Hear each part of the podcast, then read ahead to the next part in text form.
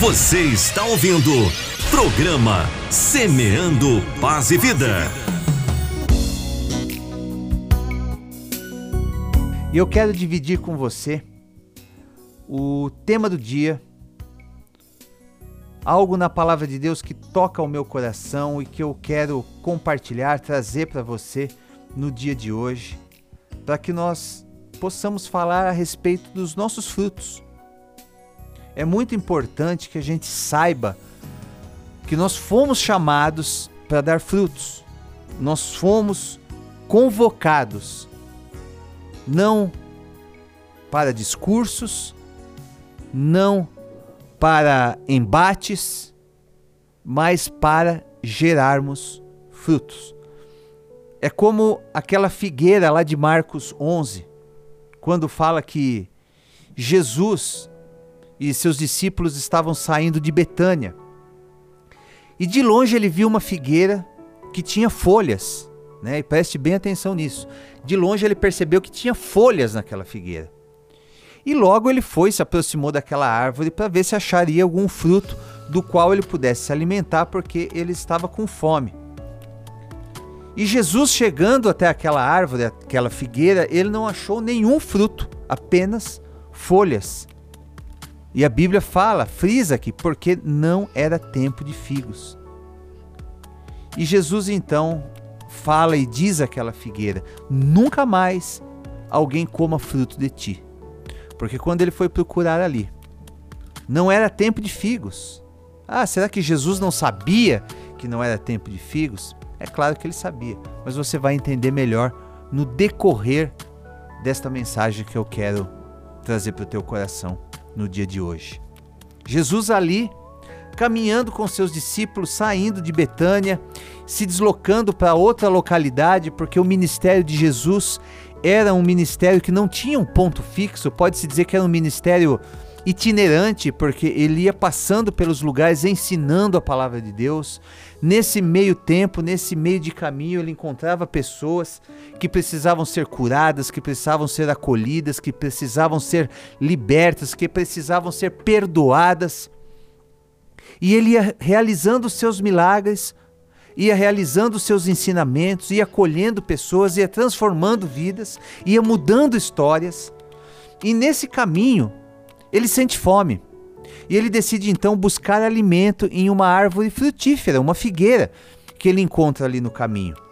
E ele fica então extremamente decepcionado quando ele não encontra nessa árvore o fruto que ele esperava. E aquela árvore, após as palavras de Jesus, nunca mais alguém coma fruto de ti, aquela árvore se secou imediatamente.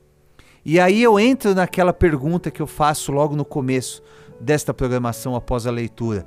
Será que Jesus, o Filho de Deus, aquele que curou leprosos, aquele que curou paralíticos, mudos, que curou a mulher do fluxo de sangue, ressuscitou a filha de Jairo, curou a mão mirrada de um homem, que apazigou a tempestade, que andou sobre as águas, aquele que cura dois cegos em Jericó? O mesmo Jesus que multiplicou pães e peixes, não uma, mas duas vezes, expulsou demônios. Além de tantas outras coisas, será que o Jesus nascido e criado naquela região não sabia que não era tempo de figos? Em todo o Oriente Médio, as figueiras são árvores muito comuns. É igual bananeira aqui no Brasil, tem em todo canto. Tanto que a figueira é a primeira planta descrita na Bíblia, lá em Gênesis ainda, capítulo 3, verso 7, quando naquela passagem onde Adão percebe que estava nu e se cobriu com folhas, eram folhas de figueira. Será que Jesus, sendo um legítimo judeu, não sabia que não era época de figos? Aí eu te explico. O que aconteceu na verdade naquele momento foi que a figueira, né, a árvore que dá figos, a figueira, ao contrário da maioria das árvores, a figueira primeiro dá frutos e depois ela se enche de folhas. Então você pode deduzir que se Jesus viu aquela árvore tão frondosa, tão, tão cheia de folhas, com uma grande copa verde, a ponto de chamar a atenção dele de longe, se tinha tanta folha assim, ela deveria também estar cheia de figos. Porque primeiro nascem os figos e depois as folhas. Se tem tantas folhas, deve ter bastante figo. Só que ela não estava. E Jesus então ele usa esta ocasião, ele usa essa figueira para nos dar uma grande lição. Aquela árvore, assim como muitos cristãos hoje em dia, parecia de longe uma bela árvore, cheia de frutos. Quem olhava de longe deduzia: nossa, se tem tanta folha assim, deve também estar muito cheia de frutos. Era uma árvore imponente. E a lição que ele quer nos demonstrar nos dias de hoje, contextualizando, trazendo essa história. Porque não, não, eu não venho a esta programação para te contar uma bela história. Tem muitos pastores que são contadores de história. Mas eu entendo que se você não contextualizar, eu não te explicar como esta história que aconteceu dois mil anos atrás se aplica hoje, em 2022, na tua vida, de nada vai adiantar. Porque história por história, tem outros livros que têm histórias até melhores, mais detalhadas. História por história, você poderia ler sozinho. Mas eu estou aqui para contextualizar, ou seja, para aplicar esta história na realidade da tua vida hoje. E ele quis nos ensinar com esta lição, com esta passagem, com esse episódio, que aquela árvore era, assim como muitos cristãos são hoje em dia, que de longe parecem uma bela árvore, de longe impressionam, de longe parecem estar cheios de fruto Muita gente dentro da igreja hoje está vivendo na mesma condição daquela figueira.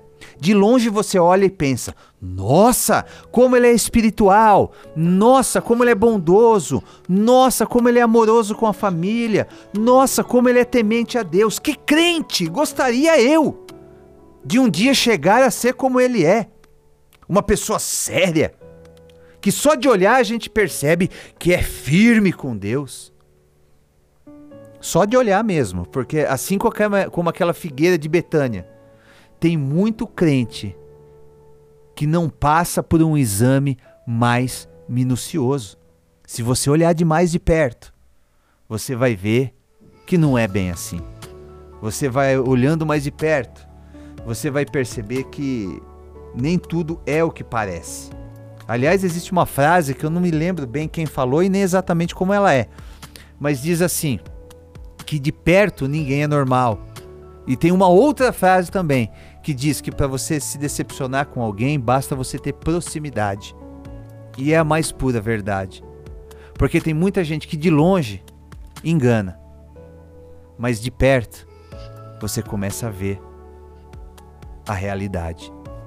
É mais ou menos como quando você vai visitar a casa de alguém, você entra, você fala: "Nossa, que casa bonita, bem cuidada, bem acabada, né? Tudo no seu lugar, tudo bonitinho.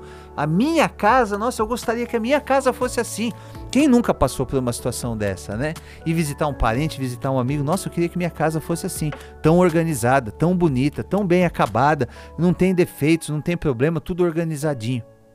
Ah, tá vai morar naquela casa, ou então passa a frequentar todos os dias aquela casa, você vai descobrir que tem um vazamento no box do banheiro, você vai perceber que de repente a pia tá pingando lá debaixo do armário, no sifão tá pingando. Você vai descobrir que tem um azulejo na parede que tá oco, que vai precisar rejuntar novamente, que tem uma lâmpada que tá queimada. E é isso. De perto, a proximidade, a intimidade nos traz uma percepção muito diferente daquela que nós tínhamos à distância. Jesus de longe acha que aquela figueira estava cheia de frutos. E hoje, olhando para a vida das pessoas, de longe, nós muitas vezes nos pegamos pensando dessa maneira que eu disse.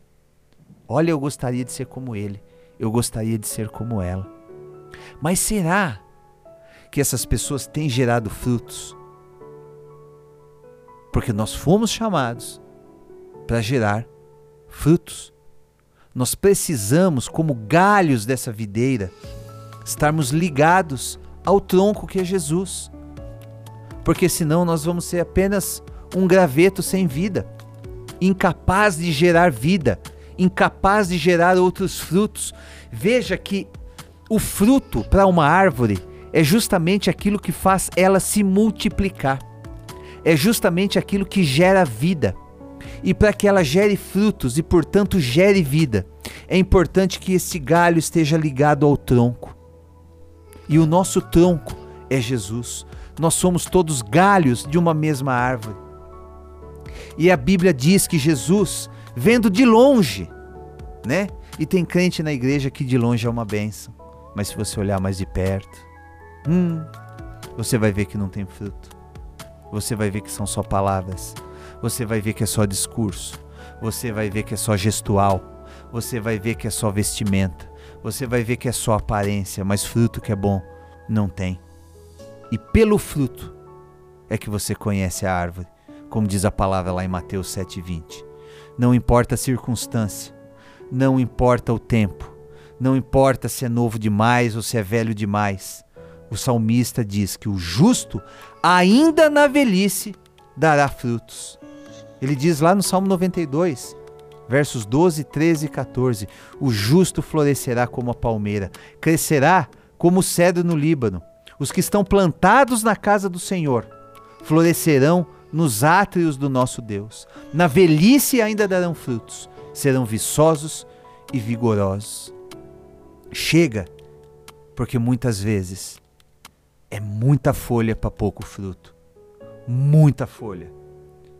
Lá no livro dos Atos dos Apóstolos tem um alerta para que a gente seja como os crentes da igreja de Bereia, os bereanos, que analisavam tudo à luz da Bíblia.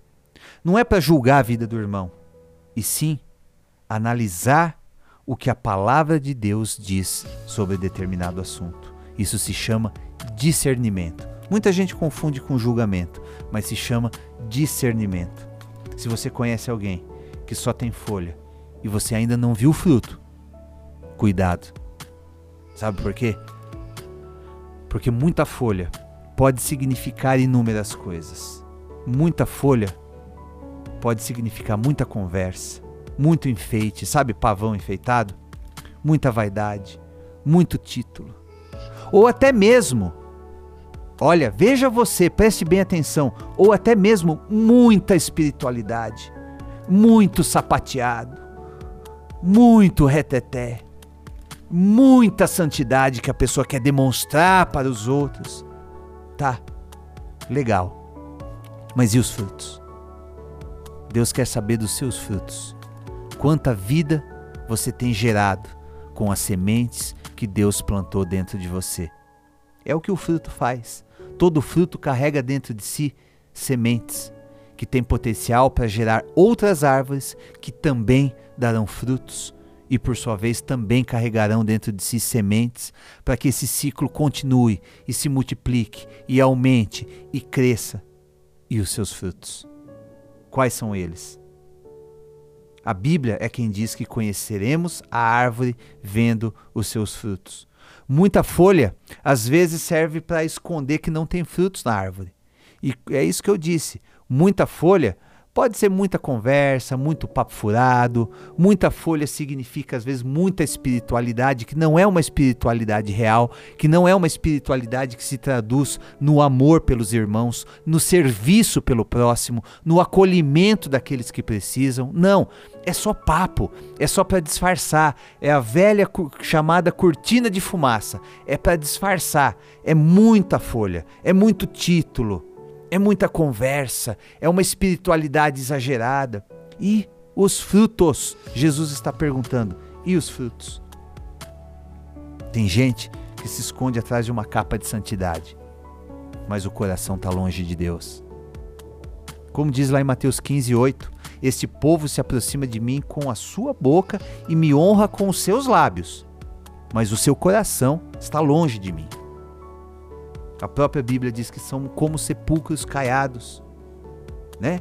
Ai de vós, escribas e fariseus hipócritas, pois que sois semelhantes aos sepulcros caiados, que por fora realmente parecem muito bonitos, mas interiormente estão cheios de ossos de mortos e de toda imundícia. Então, meu irmão, minha irmã, eu faço para você e serve para mim também, para todos nós, eu faço uma convocação. Nós precisamos dar frutos.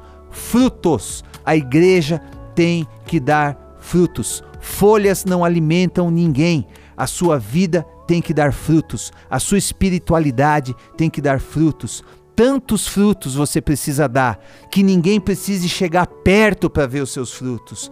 Tantos frutos você tem que dar que já de longe as pessoas olhem e enxerguem o quanto você é frutífero, o quanto você abençoa a vida das pessoas que estão perto de você do quanto fruto você dá na vida dos necessitados, daqueles que precisam de acolhimento, daqueles que estão longe de Deus, porque o amor de Deus, ele se manifesta na nossa vida, não é através de inúmeras atitudes que você possa ter aprendido que funcionam assim, mas o amor de Deus, ele vai funcionar na tua vida quando ele alcança através de você aqueles que precisam. O amor de Deus, ele foi plantado dentro de nós para que através da nossa vida outras vidas fossem alcançadas, através dos nossos frutos, outros frutos fossem gerados, para que as sementes que estão dentro de nós gerem vida em outros lugares, em outras pessoas e até mesmo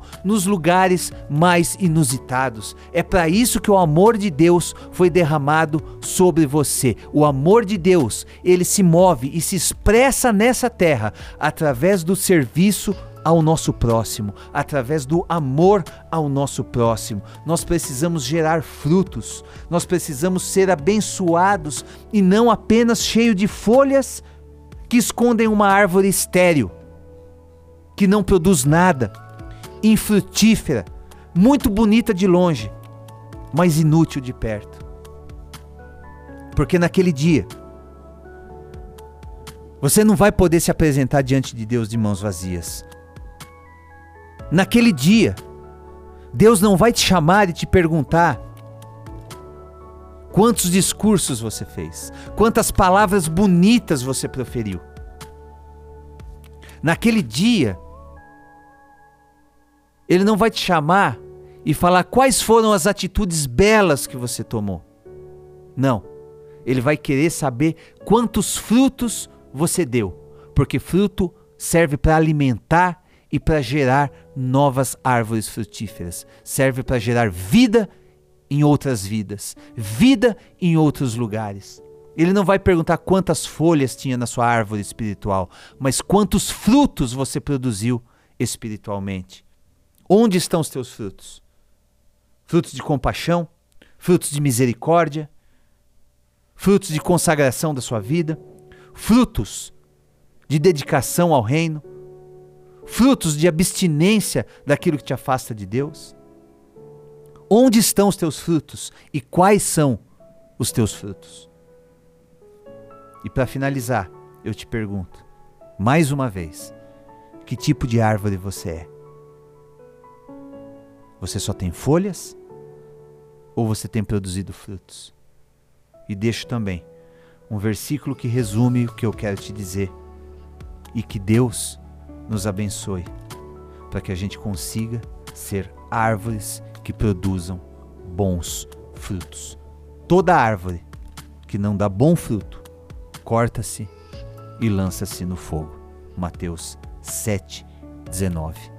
Que Deus te abençoe e que Ele te ajude a todos os dias da sua vida ser uma árvore de bons frutos, para que você se alimente dos seus frutos e para que todos aqueles ao teu redor também possam encontrar descanso debaixo das tuas folhas e alimento nos teus frutos.